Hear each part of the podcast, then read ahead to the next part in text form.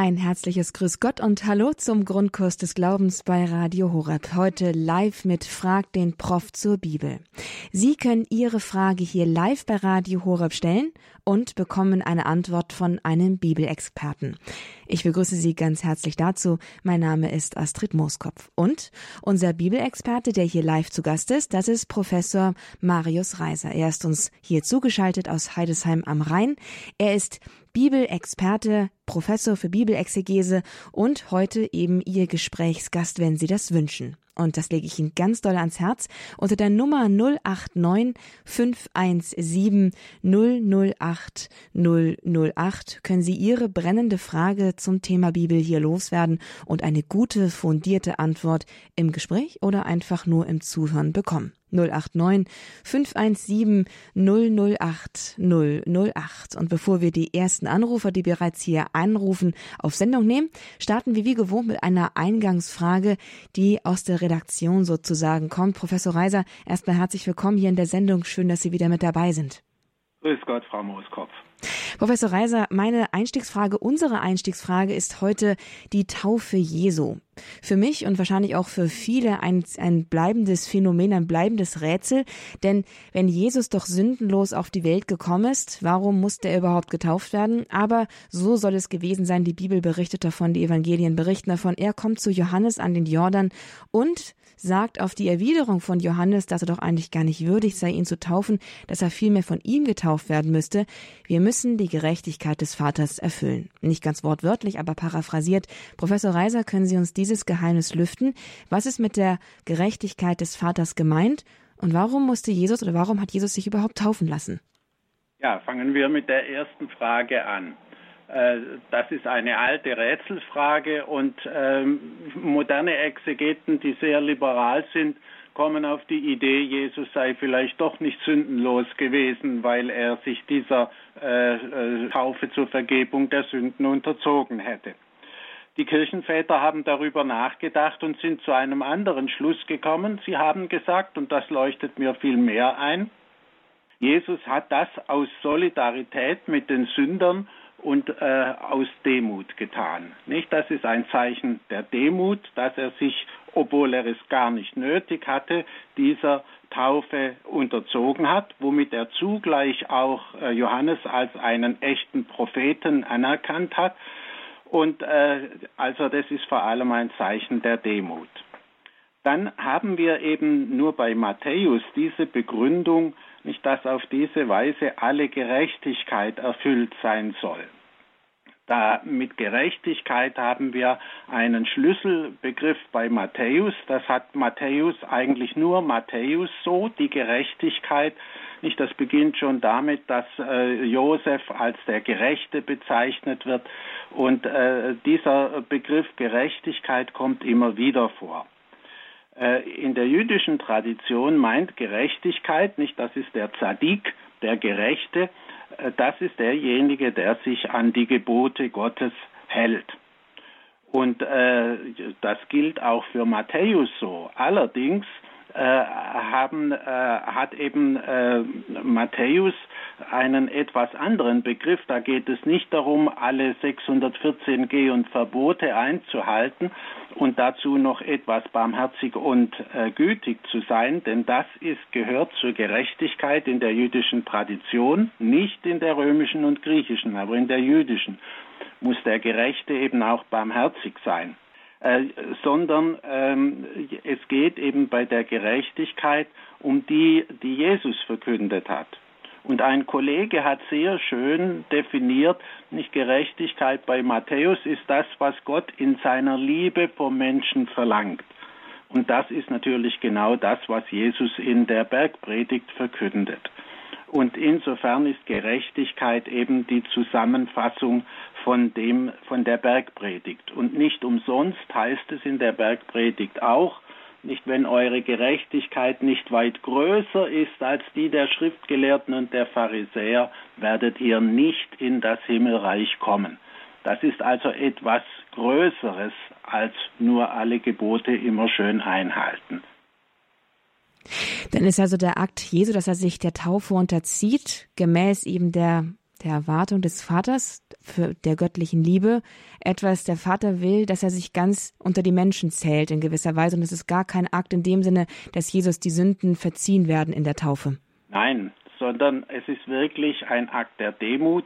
Und dazu kommt auch, man muss bedenken, die Gerechtigkeit ist nicht für alle dasselbe sondern die Gerechtigkeit ist das, was Gott auch speziell von einem bestimmten Menschen verlangt. Jeder hat seine Aufgabe in seinem Leben. Und insofern ist es auch schwieriger. Wir können nicht einfach sagen, ich halte mich an die äh, üblichen Gebote, sondern ich muss mich an das halten, was Gott von mir verlangt in seiner Liebe. Ein Rätsel, das, das war für Jesus natürlich noch mal was ganz anderes als von unser einem. Ganz genau, weil sein Verhältnis zu Gott noch mal ein ganz spezielles und besonderes war im Verhältnis zu unserem, aber trotzdem ist es da schon, haben Sie uns gerade entschlüsselt, ein Geheimnis der persönlichen Beziehung zu Gott, das da bereits aufscheint. Danke, Herr Professor Reiser, für diesen Einstieg, diesen super interessanten Einstieg in unsere Sendung Frag den Prof zur Bibel. Hier werden Geheimnisse rund um die Bibel gelüftet. Ihre einzige Aufgabe, liebe Zuhörerinnen und Zuhörer, ist es anzurufen und Ihre Frage, die Ihnen auf dem Herzen liegt, hier zu stellen und in ein interessantes Bibelgespräch einzutreten. Die Telefonnummer, die finden Sie einmal, wenn Sie vielleicht einen einen, ähm, ein Display haben auf Ihrem Radio, dort notiert ist, oder ich sage sie Ihnen jetzt, es ist die 089 517 008 008. Aber wie gesagt, auf Ihrem Radiodisplay finden Sie auch nochmal diese Nummer. Ich habe sie Ihnen dort notiert, damit Sie sie auch abschreiben können und sich merken müssen. Und ich freue mich sehr, wir freuen uns sehr auf Ihre interessanten Fragen hier live im Grundkurs des Glaubens. Die erste Frage kommt aus Nordrhein-Westfalen von Herrn Hubert Jansen. Grüß Gott, Herr Jansen. Wir freuen uns auf Ihre Frage. Wie lautet sie? Ja, grüß Gott in die Runde, Herr Professor und an Frau Boskop und an die Hörer von Radio Horeb. Ja, meine Frage ist eigentlich aus dem Alten Testament. Der Professor ist an sich mehr für das Neue, aber vielleicht kann er mir da auch weiterhelfen. Ich weiß jetzt nicht genau die Bibelstelle. Es geht da um den Esau und den Olivengericht. Und da kommt in dem Zusammenhang wird erwähnt, dass Esau rot war. Äh, dieses Rot, bezieht sich das jetzt auf die Haarfarbe oder auf die Hautfarbe? Ja, man äh, hat gesagt, das sei äh, in der Tradition nicht, also ein Rothaariger und die Rothaarigen waren ja meistens verrufen, also in früheren Zeiten. Und äh, aber dieses Rote hat wohl eher mit der Erde etwas zu tun. Nicht die, äh, es gibt äh, Erde im äh, Orient, die sehr rot ist und von äh, diesem dieser roten Erde wird ja auch Adam genommen, nicht? Und äh, insofern nehme ich an, dass diese äh, Farbe Rot damit etwas zu tun hat. Aber äh, Näheres äh, dazu kann ich Ihnen äh, äh, leider nicht sagen. Da müsste ich jetzt selber die Kommentare konsultieren. Also quasi der erste Indianer, wenn man es so nimmt. Bitte? Ich sage quasi der erste Indianer, wenn man es so nimmt. nein, nein, nein, nein. Äh, ich glaube, das hat mit der Hautfarbe nichts zu tun. Wie gesagt, am ehesten äh, konnte man es mit der Haarfarbe, aber das äh, trifft bestimmt nicht zu. Dann ist es aber auf jeden Fall interessant, weil Sie haben es mit der Erde in Zusammenhang gebracht. Oft sind ja auch die Namen von den Patriarchen oder von den, von den Charakteren in der Bibel Namen für spätere ganze Gebiete. Und Esau ist ja auch der Stammvater der, Fragezeichen weiß ich jetzt gerade nicht. Insofern könnte es auch vielleicht für die Erde stehen, in der er Stammvater, auf dem, für das Volk, das in der Gegend, jener Gegend lebte, von dem er Stammvater ist? Nun, äh, Esau äh, gilt als äh, der, der Stammvater auch von, von Edom und ähm, man hat mit dem Namen Esau in der jüdischen Tradition, also schon im Alten Testament, immer die Feinde äh, der, der frommen Israeliten verbunden. Nicht also Esau, Edom und äh, das sind immer die Feinde. Und dann in römischer Zeit war Edom eben ein äh, Begriff, ein äh, Deckname für Rom. und wenn, wenn, wenn wir nochmal die Linie verfolgen mit dem Rot der Erde, auch von dem von der Adam auch genommen ist, also ist er sozusagen auch äh, mit der Sünde in, in, in Verbindung gebracht darüber? Das würde ich jetzt vermuten, mhm. aber äh, wie gesagt, wenn ich da jetzt einfach Ja sagen würde, würde ich mehr sagen, als ich sagen kann. Aber gut, dann haben wir sozusagen das, das auf jeden Fall schon mal so mal einmal erahnt und vielleicht können wir bei einer, einer weiteren Sendung nochmal darauf zurückkommen. Super interessant auf jeden Fall. Herr Jansen, ganz herzlichen Dank an Sie nach Nordrhein-Westfalen, dass Sie uns auf einen so interessanten Sachverhalt hingewiesen haben und es ermöglicht haben, dass es hier zum Gespräch werden konnte. Auch Ihre Frage, liebe Zuhörerinnen und Zuhörer, kann interessante Anstöße bieten für, ja, für Erkenntnisse rund um die Bibelbedeutungen von bestimmten Passagen, die vielleicht auf den ersten Blick einsichtig sind, aber auf den zweiten Blick gar nicht so klar sind. Rufen Sie gerne an und stellen Sie sie zur Diskussion unter der 089 517 008 008. Professor Marius Reiser, unser Bibelexperte für die ganze Bibel, ist hier zu Gast und Sie können ihn alles fragen, was Sie möchten. Angerufen hat auch Schwester Christianes aus Tünis von den Franziskanerinnen. Grüß Gott, Schwester Christianes. Ja, ich habe hab zwei Fragen. Die erste, wie muss ich mir den verklärten Leib Jesu nach seiner Auferstehung vorstellen? Warum durfte Maria Magdalena Jesus nicht berühren? Jesus sagt, ich bin noch nicht zum Vater aufgefahren. Später, Thomas durfte seine Hand in seine Seite legen. Und die Apostel haben sicher mit ihm gegessen und ihn sicher auch berührt. Ja, also meine, zweite, ähm, meine zweite Frage der Leib ist, ist ein wirklicher Leib, den man berühren äh, kann. Äh, er ist aber eben zugleich äh, nicht ein, ein Leib von vergänglichem Fleisch, wenn ich es mal so ganz allgemein sagen darf. Ähm, Maria Magdalena, äh, da, das hatten wir schon mal. Maria Magdalena wollte Jesus anfassen und festhalten wahrscheinlich. Nicht das Noli me tangere, berühre mich nicht. Das würde man besser übersetzen, lass mich los. Nicht, äh, wenn man das Griechische genau nimmt, bedeutet das nicht lass mich los. Das heißt, sie hat gleich, nachdem sie ihn erkannt hat, nach ihm gefasst. Und dann sagt ja Jesus weiter, ich muss zum Vater hinauf. Das heißt, er lässt sich nicht auf Erden festhalten, weil er zum Vater hinauf muss. Und wir wissen ja, warum er zum Vater hinauf muss. Um immer bei uns zu bleiben und für alle da zu sein, muss er von der Erde verschwinden und vom Himmel aus dann äh, bis zum Ende der Welt und der Weltzeit bei uns bleiben. Ja, auf diese Weise geht das nur. Und da kann man ihn nicht festhalten. Ähm, dem ähm, Thomas hat Jesus angeboten, nicht also äh, bitte du äh, schau, äh, du kannst mich anfassen, meine Wunden. Aber ich glaube natürlich nicht, dass Jesus das getan hat. Nicht jetzt in der Tagespost haben wir wieder diesen Caravaggio, der mir überhaupt nicht gefällt, wo äh, dann äh, Thomas tatsächlich mit dem Finger in die Wunde fährt.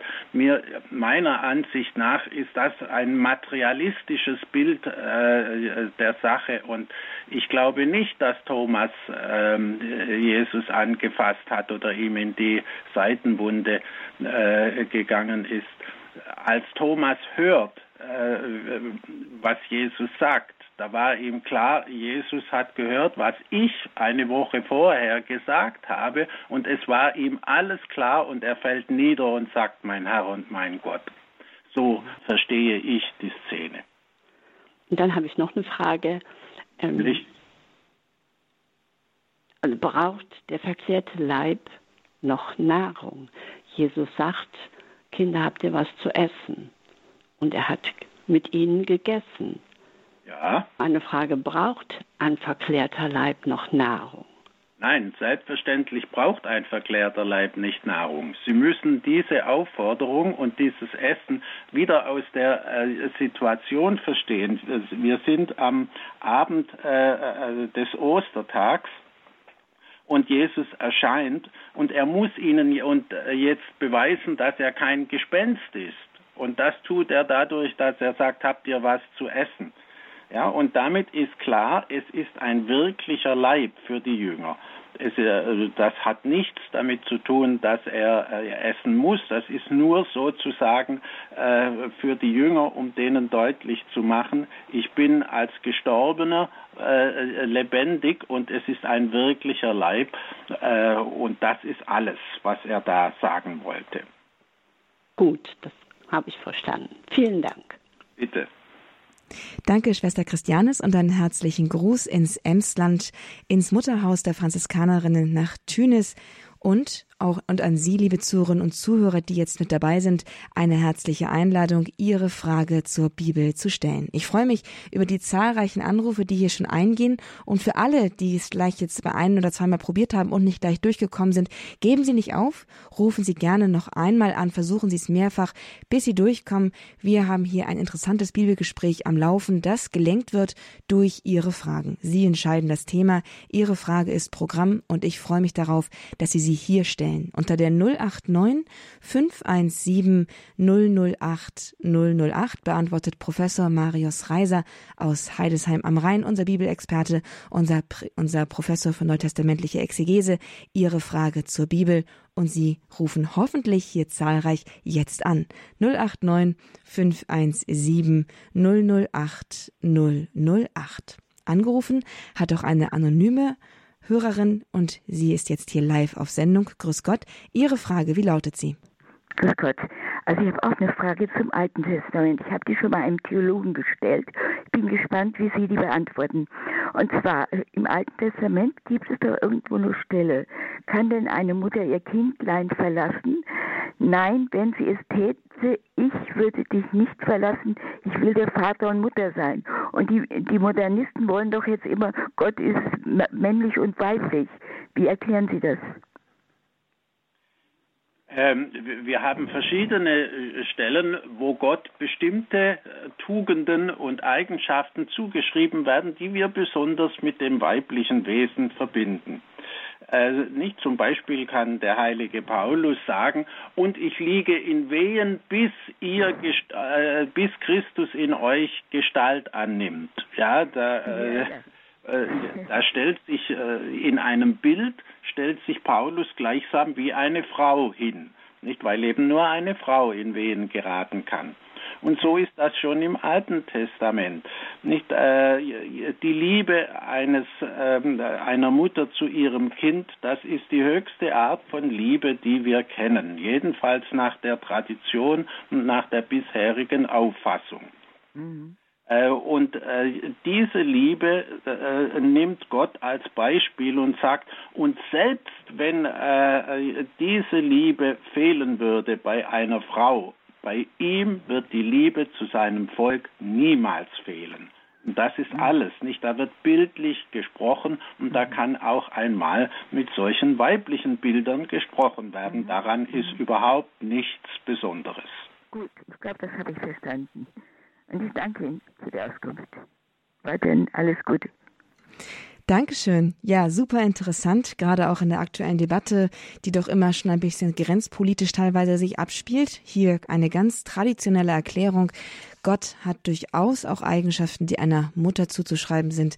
Und das männlich-weiblich Verhältnis ist durchaus bei Gott in einer ganz anderen Weise vorhanden, als wie es im menschlichen Bereich hier bei uns abspielt. Schon biblisch fundiert, erklärt von Professor, Professor Marius Reiser in Frag den Prof zur Bibel im Grundkurs des Glaubens. Schön, dass Sie mit dabei sind. Danke für Ihre zahlreichen Fragen, die hier bereits so eingehen, die schon jetzt ein spannendes Bibelgespräch ermöglicht haben. Und ich rufe, ich rufe Sie an, ich rufe Sie auf, auch weiterhin hier zahlreich anzurufen für Ihre Frage zum, zur Bibel unter der 089 517 008 008. Angerufen hat jetzt auch Pfarrer Andreas Schätzler, er ist der ehemalige Programmdirektor von Radio Maria Österreich und Radio Maria Deutschschweiz. Grüß Gott, Prof Professor Pfarrer Schätzle. Ihre Frage, wie lautet sie? ja, fragt den Prof. Grüß Gott, Herr Professor. Grüß Gott. Ähm, ich habe auch eine Frage zu einer, einer Frau, so wie die Vorrednerin. Ähm, die wunderschöne Stelle da äh, in Johannes 2, die Hochzeit zu Kana. Vielleicht ist das schon einmal gekommen in die Sendung, aber ich habe es jedenfalls noch nicht gehört. Ähm, Herr Professor, also da sagt ähm, Maria zu Jesus, äh, sie haben keinen Wein mehr und Jesus antwortet dann äh, in die Einheitsübersetzung übersetzt, Frau, äh, was willst du von mir? Ja, meine Stunde ist noch nicht gekommen. Und ich möchte gerne von Ihnen hören, wie interpretieren oder sehen Sie das auch vom Urtext, dieses Frau, was willst du von mir? Weil ich glaube, im Griechischen steht dort ja eine eigene äh, Konstruktion. Ich meine jetzt nicht die Verbindung in die Genesis oder äh, unter das Kreuz, äh, sondern diese, Be diese Beziehung zwischen Jesus und Maria. Was ist da ausgesagt? Das kann ich Ihnen erklären. Also es Bitte, heißt im gerne. Griechischen, was mir und dir. Was ist zwischen mir und dir? Ah, genau gleich haben wir das auch im Hebräischen. Das ist eine erstaunliche Übereinstimmung und das ist eine Formel und diese Formel hat immer abwehrenden äh, Charakter.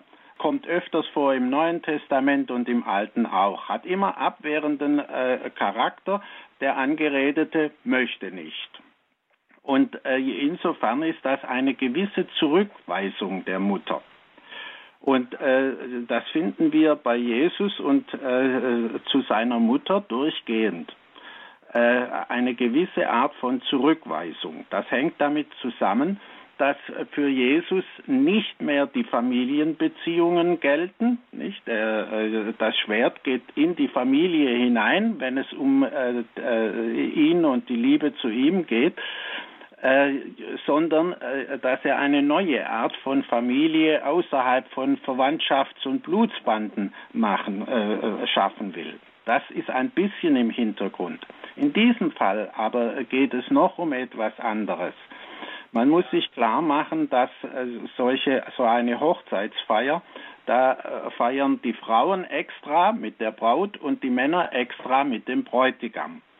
Und das ist das Erste, was man beachten muss. Und nun kommt äh, Maria aus dem Frauenbereich und in den Männerbereich und will etwas von Jesus haben. Nun muss man auch noch bedenken, Jesus ist der Vormund seiner Mutter, weil ja Josef tot ist, äh, ist er als äh, Sohn, äh, tritt er ein und ist der Vormund seiner Mutter. Und er hat der Mutter zu befehlen und nicht die Mutter ihm. Wenn er, er konnte nun nach den patriarchalischen äh, Konventionen äh, der damaligen Zeit unmöglich sagen, ja Mama, mache ich gern äh, das wäre ganz unmöglich. Er wäre unten durch gewesen, ein Waschlappen und was weiß ich, was man da alles von ihm gesagt hätte. Und deswegen muss er eine gewisse Zurückweisung von sich geben. Und Maria versteht das vollständig und geht ja dann zu den Dienern und sagt, was er euch sagt, das macht. Ja, äh, sie hat also völlig verstanden, warum Jesus so reagiert und sie weiß aber ganz genau, er wird schon tun, was ich, worum ich ihn bitte. Und so geschieht Aha. es ja dann auch.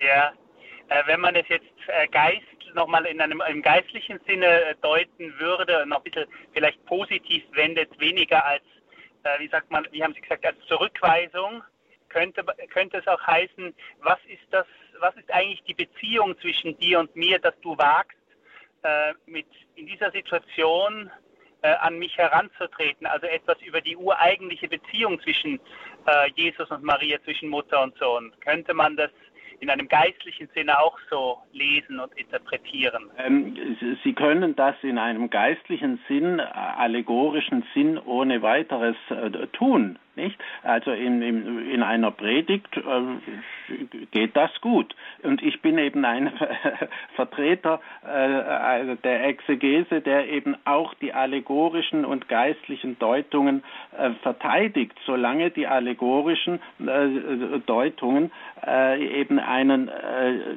guten und sinnvollen Sinn ergeben. Nicht? Und äh, da kann der, eigentlich der Prediger sagen, was er will, wenn das also nur halbwegs mit dem Text in Verbindung zu bringen ist.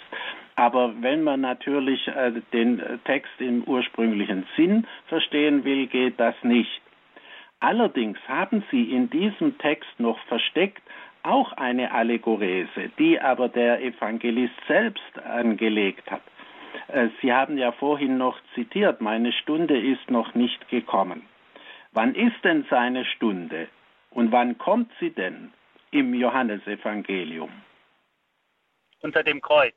Unter dem Kreuz, ganz genau. Seine Stunde ist äh, die Kreuzigung, die eigentliche Vollendung seines Werkes, seine Verherrlichung.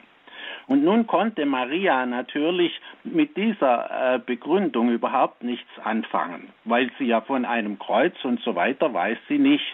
Jesus weiß sehr wohl, wie er sein Werk vollenden werde, also der johannäische Jesus auf jeden Fall.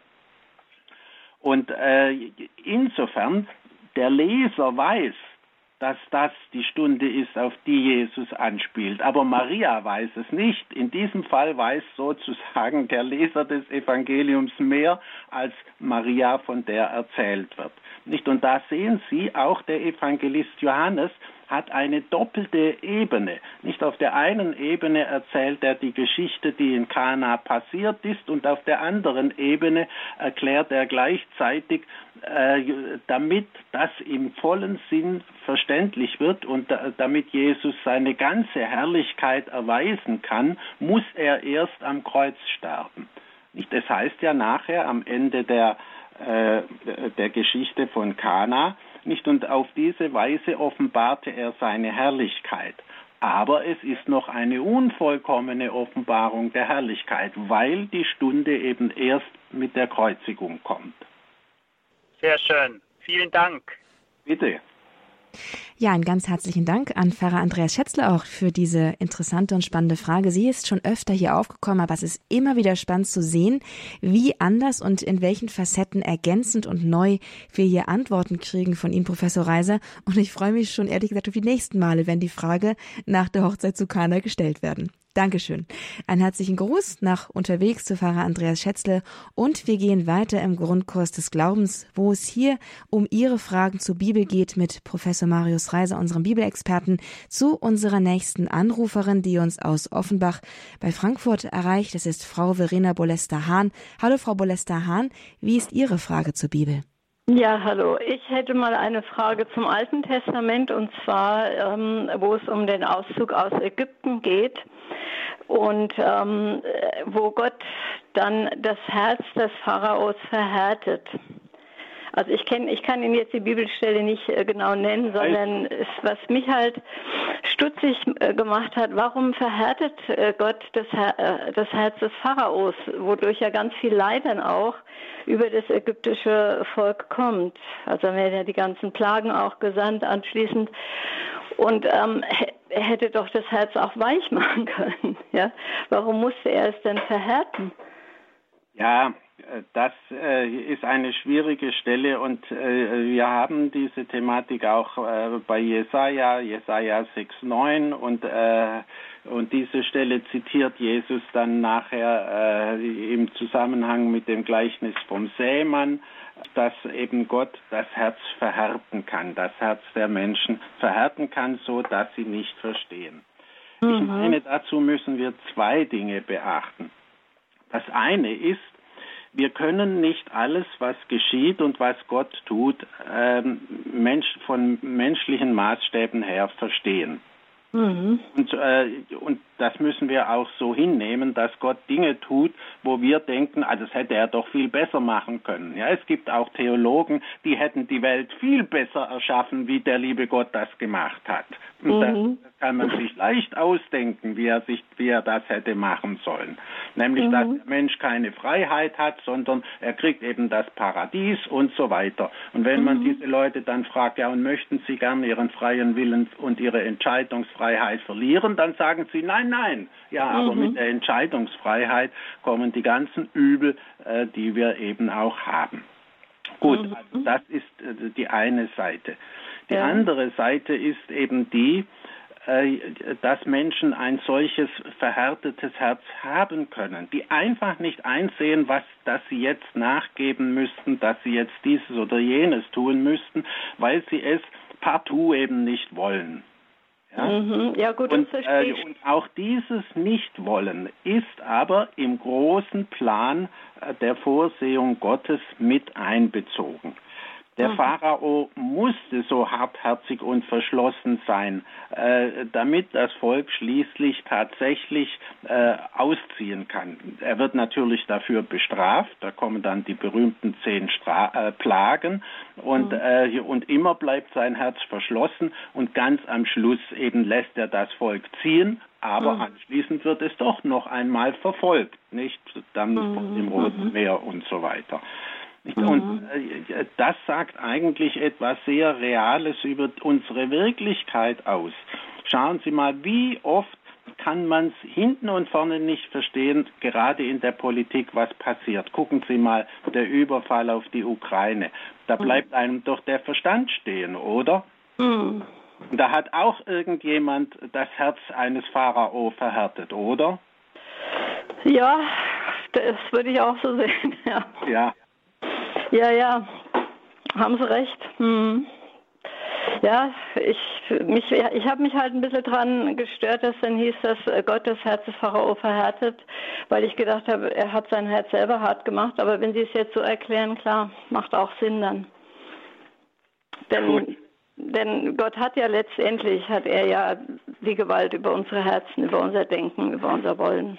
Und wissen Sie, äh, um zu beurteilen, was gut und schlecht ist in der Geschichte, müssen hm. wir den jüngsten Tag abwarten. Denn ja. erst dann haben wir den endgültigen Maßstab für alles. So ist es. Das ist wohl wahr, ja. Ja, dann herzlichen Dank jetzt erstmal Ihnen. Danke, Frau Balester-Hahn. Das war eine super interessante Frage und vielen, vielen Dank, dass Sie sie hier mit eingebracht haben. Ein Gruß nach Offenbach bei Frankfurt und wir gehen hier weiter im Grundkurs des Glaubens mit Ihren Fragen voran. Davor noch einmal die Telefonnummer, unter der Sie, wenn Sie jetzt eine Frage zur Bibel haben, anrufen können. Es ist die 089 517 008 008. Zu Gast ist hier live Professor Marius Reiser aus Heidesheim am Rhein.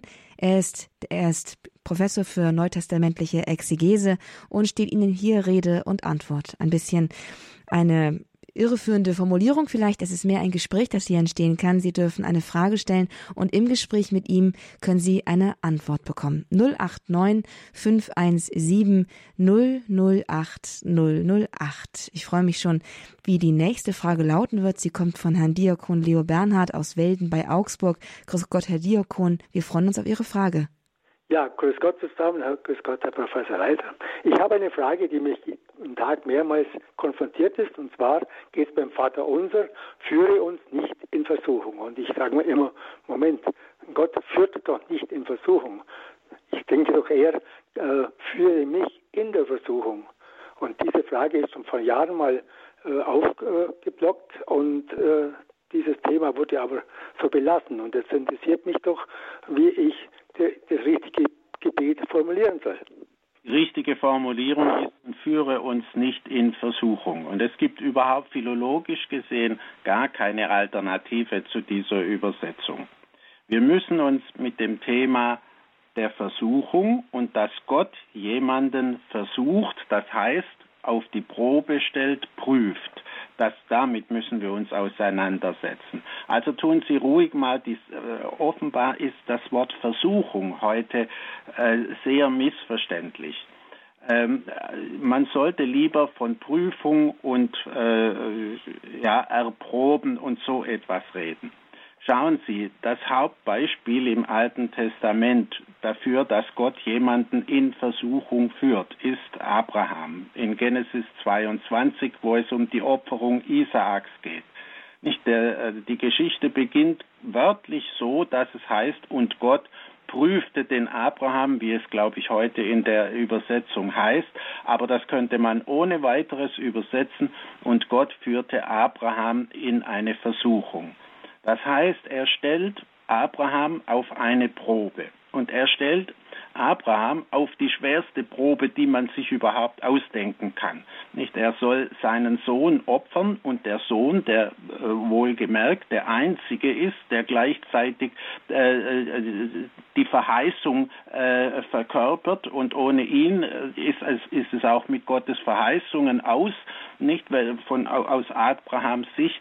Also das ist eine der schwersten Versuchungen, die es gibt. Und Gott und Abraham gehorcht einfach. Und darum geht es. Nicht, wenn man auf eine Probe gestellt wird von Gott selber und hat die Überzeugung, es ist Gott selber, der mich hier prüfen möchte, äh, dann muss man einfach gehorchen, sich ergeben und dann äh, führt das auch zum Guten. Und äh, so ist, äh, heißt es dann auch bei Paulus einmal, nicht Gott wird uns nicht über unsere Kräfte prüfen und ähm, und das ist, glaube ich, das Entscheidende. Nicht, dass man in einer Prüfungssituation standhält. Das äh, können auch menschlich gesehen nicht schwere Krankheiten sein. Nicht, äh, dann fragen auch viele, ah, wie kann Gott mir das antun? Ich war doch immer fromm und in, bin in die Kirche gegangen. Äh, nein, äh, äh, Gott äh, prüft und er prüft wirklich. Und das war noch in meiner Kindheit, Jugendzeit, habe ich Menschen äh, gefunden, die gesagt haben, ja, also ich werde jetzt schwer geprüft, aber ich werde also ähm, Gott gehorsam bleiben. das ist ein Gedanke, der heute fast ganz verschwunden ist. Man mag nicht mehr geprüft werden das ist, geht bis in die, in die Schulen und die äh, Universitäten hinein. ja, okay, vielen Dank. Ja, ja bitte. Vielen Dank. Jo, schönen Tag. Wiederhören. Wiederhören eine Frage von Diakon Leo Bernhard aus Welden bei Augsburg hier im Grundkurs des Glaubens an Professor Marius Reiser, unserem Bibelexperten. Es heißt heute, fragt den Prof zur Bibel und das ist auch eine Einladung an Sie, jetzt anzurufen und Ihre Frage zur Bibel hier zu stellen. Es ist ein Privileg, dass Sie mit einem Experten für neutestamentliche Bibelexegese hier ins Gespräch kommen können. Wann kann man schon mal einen Professor einfach direkt und persönlich zu den eigenen Fragen der Bibel ja, befragen? Und das können Sie hier bei Radio Horeb im Grundkurs des Glaubens tun. Rufen Sie an 089 517 008 008. Diese Gelegenheit genutzt hat auch Frau Agathe Zimmer aus Bitburg bei Trier. Grüß Gott, Frau Zimmer. Grüß Gott, grüß Gott, Herr Professor Freiser. Ich habe zwei Fragen, die mich eigentlich in der Bibel, also zwei Stellen im Neuen Testament, die mich immer so verunsichern. Und zwar ist die eine ist im Lukas Evangelium 18. Da kommt jemand zu Jesus, ich glaube ein Oberer, der sagt, guter Meister, was muss ich tun, das ewige Leben zu erben? Da sagt Jesus zu ihm, was nennst du mich gut? Niemand ist gut als Gott allein. Also das macht mich deswegen durcheinander, weil ja eigentlich Jesus Gottes Sohn ist und mit Gott gleichgestellt wird. Und das verunsichert mich immer, weil er sagt, niemand ist gut als Gott allein. Das hört sich so getrennt an. Ja, äh, das haben wir auch bei Markus im zehnten Kapitel. Das ist dieser reiche Jüngling, nicht? Äh, der redet Jesus mit guter Meister an und dann äh, korrigiert er ihn. Also gut ist genau. als Gott allein.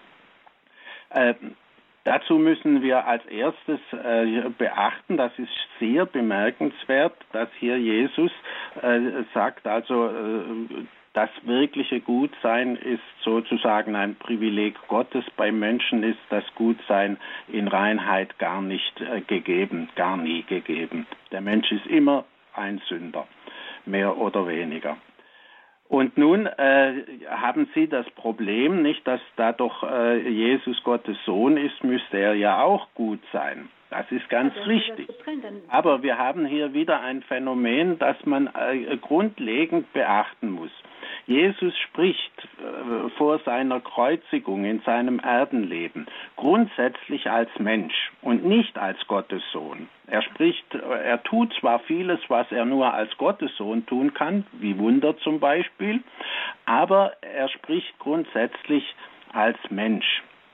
Und, äh, und er redet ja auch Gott an und er, er sagt, äh, er betet noch im Gethsemane, äh, lass diesen Kelch an mir vorübergehen. Äh, da würde man ja auch sagen, ja, wie kann Jesus in dieser Weise äh, Gott bitten? Äh, und da muss man eben beachten, was er als Mensch sagt und was er sozusagen mit seiner Gottheit tut ähm, oder auch sagt, nicht? Aber äh, sagen tut äh, ausdrücklich sich als Gott bekennen tut er erst, wenn man die Synoptiker nimmt äh, vor dem Hohen Rat, nicht? Als er vom Hohen Priester gefragt wird, bist du der Sohn des Hochgelobten? Und da antwortet er ja. Da kann er nicht anders als ja sagen. Ja, und äh, so müssen wir eben äh, nicht, wenn Jesus Durst hat und jemanden um äh, zu trinken bittet oder wenn er weint am Grab des Lazarus, das ist nach seiner Menschheit. Mhm. Und äh, wenn er eben den Lazarus auferweckt, das ist nach seiner Gottheit. Das ist ein grundlegendes ähm, äh, Auslegungsprinzip. Das haben die Kirchenväter so entwickelt. Die moderne Exegese lehnt das ab aber sie lehnt das ab, weil sie in Jesus tatsächlich immer nur den historischen, den sogenannten historischen Jesus sehen möchte und dann ist eben Jesus nur ein Mensch. Mhm. Und das ist genauso falsch, wie wenn man sich vorstellt, Jesus sei wie ein Gott über die Erde gewandelt. Äh, also das ist auch einseitig, sondern wir müssen eben äh, das Göttliche und das Menschliche in seiner Einheit in Jesus sehen. Und von daher kann man dann das eine und das andere erklären. Ja, dann wird das andere bestimmt auch so ähnlich sein, wo er sagt, gerechter Vater, die Welt hat dich nicht erkannt, ich aber habe dich erkannt. Da frage ich immer, wieso muss Jesus denn den Vater erst erkennen? Der ist doch von ihm ausgegangen. Das sind so die Fragen, die mir dann so ins Herz kommen. Ja. Halt, ne? Das ist eben sehr schwierig, diese Besonderheit Jesu, der eben nicht ein Mensch ist wie wir und nicht eben einfach ein, ein Gott ist, der jetzt verkleidet als Mensch über die Erde geht, sondern äh, der eben beides in einem ist und einmal äh, kehrt eben so die eine, äh, kommt die eine Seite zum Tragen und ein anderes Mal die andere, ja, und wir tun uns da schwer, aber das ist nun einmal die Einzigartigkeit Jesu. Mhm. Ja, dann recht herzlichen Dank, Gottes Segen und ja, erstmal vielen Dank. Ein ganz herzlichen Dank an Sie, Frau Zimmer. Mit Dank Ihren Fragen, unter anderem auch schon die vorangegangenen Fragen, kommen wir hier wirklich zu grundlegenden ähm, ja, Einsichten und Erkenntnissen, was die Bibelexegese und die Tradition der Bibelexegese angeht. Und das ist super interessant, weil es uns hilft, die Bibel besser zu verstehen, auch wenn wir sie dann im Eigenstudium weiter lesen und ausgehend von dieser Sendung heute da uns dann wieder in diese Texte vertiefen. Danke für Ihre Fragen und eine Ermunterung an Sie, Ihre Frage auch zu stellen, denn Sie merken schon im Verlauf der Sendung, dass wir hier wirklich zu tiefen Fragen und Antworten kommen, die wirklich weiterhelfen, das Wort Gottes zu verstehen und dann eben auch in Eigen, Eigenstudium selbst vertiefen zu können. Aus diesem Grund nun auch ein ganz herzliches Grüß Gott an unseren nächsten Anrufer, der uns aus München erreicht hat, Herr Peter Wein. Grüß Gott, hallo. Wie ist. Ihre Frage? Grüß Gott, Frau Moskop. Grüß Gott, Herr Professor Reiser. Meine Frage betrifft den reumütigen Schächer am Kreuz. Da, da frage ich mich immer, ob da vielleicht ein falsches äh, Komma gesetzt worden ist. Also es heißt ja, der Schächer äh, sagt zu Jesus, denke an mich, wenn du in, in dein Reich kommst. Und Jesus antwortet, ich sage dir heute, du wirst mit mir im Paradies sein. Und ich meine, da, wo es dann heißt, ich sage dir heute, da gehört ein Komma gesetzt, weil er sagte das in einem Gegenwartsbezug, der hinweist auf die Ewigkeit. Bin ich mit meiner Überlegung da richtig oder falsch? Zumal Sie jetzt gesagt haben, dass bei der Kreuzigung Jesus als Mensch gesprochen hat. Er hat dem reumütigen Schächer als Mensch eine Hoffnung gegeben, dass er über den Tod hinaus in die Ewigkeit kommen kann. Und soviel ich weiß, hat der reumütige Schächer sogar einen Namen von der Kirche bekommen. Das ist der Dismas, wenn ich da richtig informiert bin. Ja, ja, da, ähm, das ist richtig. Was Sie jetzt sagen, ist ein uraltes Problem, nicht, wo das Komma hingehört. Äh, darüber hat man schon äh, von Anfang an sozusagen gestritten weil man gesagt hat, äh, er kommt doch erst drei Tage später in sein Reich und dann kann er doch nicht sagen, heute noch. Äh, aber äh, wir müssen davon ausgehen, dass das Komma tatsächlich so gesetzt werden muss und ich sage dir, heute noch wirst du mit mir im Paradies sein. Das ist nicht eine, ein Versprechen, sondern das ist eine Garantie, nicht? Das ist eine absolute Garantie. Das ist die, die reine Wahrheit. Er wird heute noch mit ihm im Paradies sein. Und dieses heute darf man, muss man aber jetzt auch wieder richtig verstehen. Kurz darauf werden sowohl der Schächer als auch Jesus sterben. Und damit hört das heute für diese beiden gar nicht mehr auf. Und dann hört auch auf die Tagezählung. Es geht ja keine Sonne auf und unter. Und äh, dann mit dem Tod gelangen wir in ganz andere Verhältnisse, wo man nicht mehr mit Uhren und nicht mehr mit Tagen und Jahren rechnet. Und äh, das hat schon Origenes gesagt. Nicht für äh, den Schächer und Jesus hört ja das heute gar nicht mehr auf. Und damit ist das ganze Problem mit der Zeit schon gelöst. Und ich meine, äh, dieses Wort ist eben wichtig. Origenes äh, stellt auch die interessante Frage, äh, gibt es denn einen Menschen, der tatsächlich äh, sola gratia, wie äh, Luther zu sagen pflegte, aus Gnade allein gerechtfertigt und ähm, erlöst wird? Und seine Antwort ist ja, der Schächer. Der Schächer hat nichts anderes getan, als rechtzeitig zu sagen, äh, denke an mich und damit eben Jesus anzuerkennen. Und äh, er hat keine einzige gute Tat mehr tun können und äh, damit wird er aus Gnade allein erlöst. Und das deswegen gilt eben der Schächer auch als die große Hoffnung für die noch lebenden Christen. Nicht äh, der Schächer hat es geschafft, ähm, und wenn das reicht, um in das Paradies mit Christus zu kommen, dann habe auch ich mit meinen großen Sünden noch eine Hoffnung. Da muss man dann von Hoffnung reden. Aber ich liege nicht ganz falsch, oder? Nein, nein, Sie liegen nicht falsch. Sie haben eine wirklich ein Problem gesehen, das äh, die Exegese schon immer hatte und Sie werden in jedem Kommentar, in jedem großen wissenschaftlichen Kommentar entsprechende Ausführungen dazu finden. Ich meine, die andere Erklärung, die ich hatte, wäre, er, er sagt ja manchmal, ich bin derselbe gestern, heute und in alle Ewigkeit. Dadurch, dass er eben außer Raum und Zeit seine Entscheidungen trifft ist ja das auch dann verständlich. Also dann kann ich das verstehen, dass er eben sagt äh, äh, dem Schächer gegenüber, okay, du bist gestorben, du hast die letzte Bitte, die du an mich gewandt hast, war eben bei mir zu sein bis in alle Ewigkeit und so weiter. Und ich akzeptiere und ich respektiere deinen letzten Wunsch. Ja, ja, das ist, das ist der Sinn. Da haben Sie ganz recht. So habe ich das ja jetzt eigentlich auch erklärt, hoffe ich. Haben Sie. Haben Sie tatsächlich, ist tatsächlich in anderen Worten gewendet, was Sie gerade gesagt haben, dass nämlich ein anderes zeitliches Gefühl entsteht, in dem Gott halt dann mächtig ist und wo der Mensch aus dem irdischen Zusammenhang raustritt. Und das Heute ist dann das ewige Heute. Danke, Herr Wein. Auch Sie haben hier ein großes Problem hier uns angeboten und vorgelegt, das wir auch in befriedigender Weise bearbeiten konnten. Alles Gute Ihnen, einen Gruß nach München und vielen Dank für Ihre Frage und natürlich einen herzlichen Dank für die Beantwortung, Herr Professor Reiser. Als nächstes hat Herr Dietmar Götz unterwegs aus dem Auto angerufen. Er ist unterwegs zwischen Dresden und Magdeburg. Herr Götz, herzlich willkommen. Ich hoffe, Sie können uns hören. Ja, ich kann Sie sehr gut hören. Perfekt. Dankeschön. Wir hören Sie auch und wir freuen uns auf Ihre Frage. Ja, die hat sich gerade noch erweitert. Also wir hatten vorhin schon in Johannes 21, wo Maria Magdalena durch Jesus aufgefordert wird, ihn nicht anzurühren. Danach Thomas, der im Oberraum Jesus dann anrühren darf. Für mich erklärt das, dass Christus zwischen diesen beiden Zeitpunkten sein Blut auf den himmlischen Alter sprengt, nach Hebräer und er wirkt dann eine ewige Erlösung.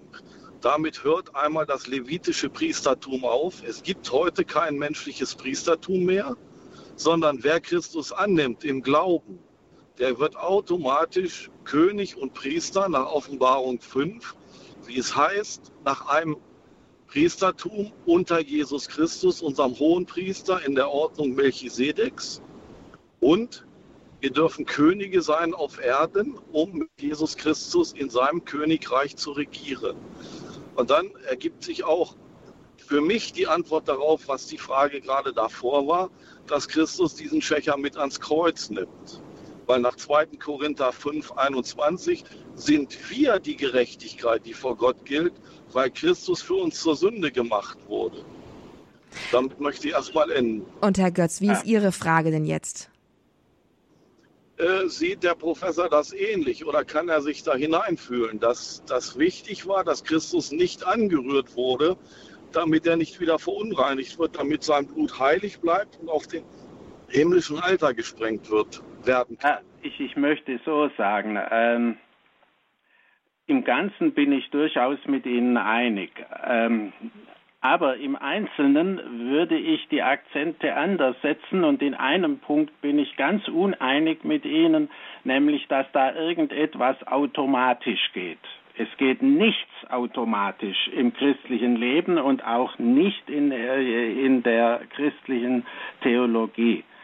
Äh, sondern wir müssen wenigstens uns der Gnade öffnen. Das ist das Allermindeste, was wir müssen. Und das ist durchaus eine menschliche Tat. Und das ist natürlich die katholische Lehre, während äh, die protestantische äh, Theologie die, äh, von Luther herkommend, die neigt eher zu ihrer grundsätzlichen Auffassung. Aber dieses Automatische, das passt mir als Katholik überhaupt nicht. Ja, bin ich ein Stück weit bei Ihnen. Das heißt für mich aber vom Verständnis, ich kann ja gar nichts tun, nicht eine Tat, um die Gnade mir zu eigen zu machen, außer Christus anzunehmen. Und wir sind ja, häufig gelehrt. Annehmen ist doch eine Tat. Es ist, ja, es ist ein Geschenk annehmen, es ist ein Gnadengeschenk. Aber, ja, aber wir wollen häufig. Man auch annehmen. Ja, da bin ich vollkommen eins mit Ihnen. Wir wollen aber darüber hinaus immer noch wieder so ein bisschen in die Gesetzeserfüllung hineinfallen. Nach Galater 3,10 ist ja, wer mit des Gesetzes Werken umgeht, unter dem Fluch. Und wir wollen immer wieder irgendwas tun, um uns dieser Gnade anzunähern oder sie zu verdienen. Sie ist ein Geschenk und ich verstehe es so, dass ich sie annehmen darf als Geschenk. Ich brauche dafür nichts tun, außer dieses Geschenk zu ergreifen. Und Was dann tun darf Sie ich dann mit dem Wort Jesu in der Bergpredigt äh, nicht derjenige, der Herr Herr sagt zu mir, sondern derjenige, der tut, was ich sage. Ja, Was da kommt Sie dann damit man überhaupt mit der, der ganzen Bergpredigt hätte sich doch Jesus sparen können, wenn Sie recht haben. Nein, jetzt kommt ja der zweite Teil. Für, die, für den Gnadenakt kann ich nichts tun. Es ist ein Geschenk, weil Christus zur Sünde gemacht wurde.